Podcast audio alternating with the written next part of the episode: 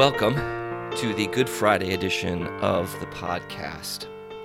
The toughest looking kid I ever saw had, at 17, more prison looking tats than 50 year old dudes I knew. He walked into the room of other tough kids like they were all posers, and he was a tiger in a jungle full of rabbits. And I wasn't new to the game, and most of those kids were repeat offenders, so we all knew that he was not posing. And my job was to take him a Bible, to introduce myself as a chaplain. And I got to tell you, when I went in that room with him by myself, I was a bit nervous. The kid kind of scared me. He was easily twice my size, and he just bore intensity on his body.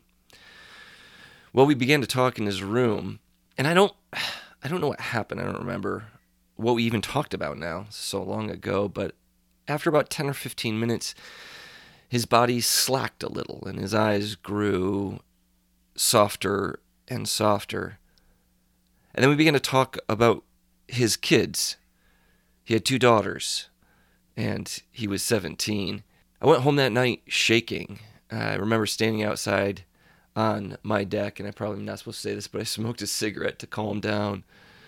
And I looked up at the sky and I wondered how such things could actually happen. And what's funny about it is they actually do. They did, they do, a lot. There is no sky I remember as well, position of all of those stars, as the sky behind my house in Tennessee after nights at the prison. If only such a story was unique, was special, was an exception and not the rule. But I remember him so well, not because his story was so unique. I remember because I saw in him that thicker than prison concrete is the prison of our sin. And the second is that the night that I left him, he hung himself with his belt. I'm pleased to say that they saved his life, but I know that they didn't save his soul. And I can't remember his name. But on Good Friday, I remember him for some reason. A thief on the cross, I guess. Guilty. Oh, he was guilty. But his daddy was gone, and his mom was a drunk, and his friends were all left with no adult to supervise them in a very adult world, and grandma couldn't control him. So now he was a daddy that was also gone. A daddy of two daughters, and I can only wonder about them. And I can't help but see in the story with Cassandra's curse this spiral of brokenness that they will also continue. How could they not? But oh, that blessed moment, right? that moment where where those of us who who don't have that cycle can see them pull into a Planned Parenthood or pull out their EBT card or watch the police roll down the street one more time and pull into that same driveway because, oh, in that moment we get to feel better than them. And that is sometimes the best feeling of all. And this is a glimpse into what the Bible calls sin. Because last night, Jesus was in the Garden of Gethsemane. Jesus, who healed the sick, who fed the hungry, who called people to find their peace with God and their peace in one another. The one who cast out demons and straightened crooked arms and broken feet, who touched lepers. And, but we were so used to darkness. Jesus said, actually, at one point in John 3, just after he, he told Nicodemus that God so loved the world that he sent his own son, he says in the very next breath, But people love darkness more than light because they're used to the dark. And the light is scary. It's too bright. So what could we do? Jesus had to die. His light was so bright it blinded us, and we so used to darkness, only accustomed to hate, couldn't understand, couldn't fathom even what he was talking about, because he disturbed our peace, he disturbed the status quo. He had the audacity to shake up the way things were, because he dared to suggest that all this generosity that was flowing quite literally from his fingers was the real will of God, and that God's will was that we do the same. So we tried him in the dead of night. They passed him from ruler to ruler, from the Sanhedrin to Pilate, to Herod, to Pilate again, each time reshaming, each time rehumiliating, re resetting the fact that Jesus is but one small piece and that everyone around him is greater. A new humiliation of the powerful oppressing the innocent. We read that the men guarding Jesus began mocking him and beating him. They blindfolded him and demanded, laughing, Prophesy, who was it that hit you?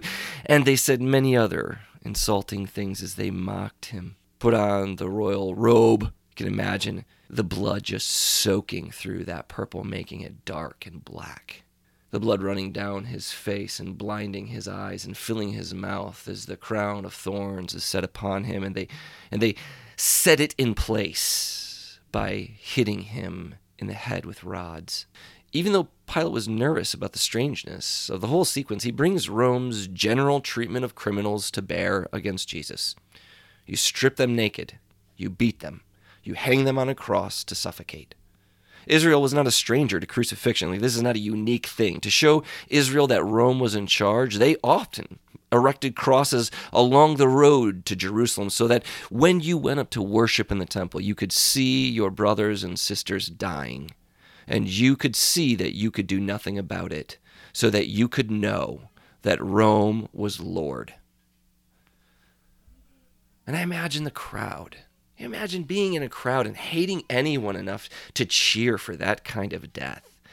But man, there are so many stories of Christians getting together to watch the lynchings of black people. Stories of, of, of, up to thousands of people gathering to cheer on the degradation of a human being. And of course, I'm talking about within the past generation, 30 miles from where I lived in Tennessee.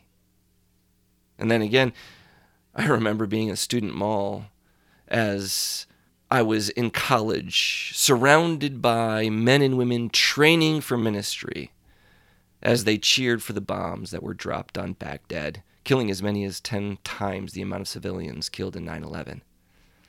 Whether they thought the political move was right or not, there in the student mall, they cheered over the dead. So I guess I probably could cheer very easily for the death of Jesus. I just need to to get him to be more dangerous to my status quo than my aversion to being a bad guy. And on they went to the hill called the Skull, where they hung the Lord of Glory. Pilate, ever the man of irony, had a sign put upon the cross in three languages. Get that? Three languages. Now, you don't put a sign up with three languages unless you really want to make a strong point. And this should tell us exactly the kind of point Pilate hoped to make. His point being this Jesus is not your Lord, and if you thought he was, this is how you will end up. Because now you can see your real Lord is Caesar. But but the Bible teaches you to love paradoxes because God seems to constantly deal in them. Because that is exactly the kind of king the great prophet Isaiah said we should expect. He told us hundreds of years before that God would send a servant and that this servant would be pierced for our transgressions, crushed for our iniquities, that the punishment that brought us peace was on him, and that by his wounds we are healed.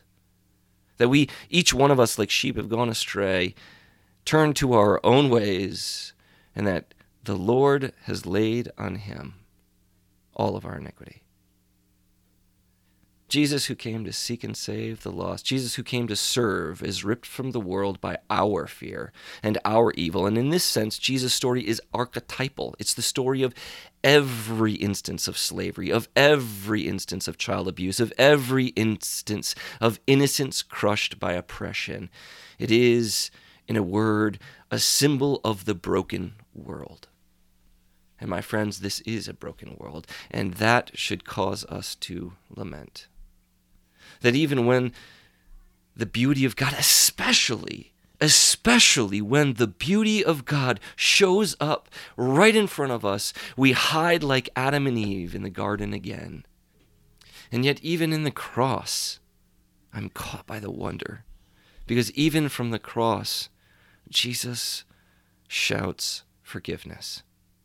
Even while he hung there, clearly defeated, clearly dying, his enemies stood there, mocked him, laughed at him, said he could save others. Why doesn't he save himself? Why would you mock a defeated man? Well, it, it's because it reifies our own rightness, right? If we were wrong, that would have been us, but but we're not wrong because that's him, not me.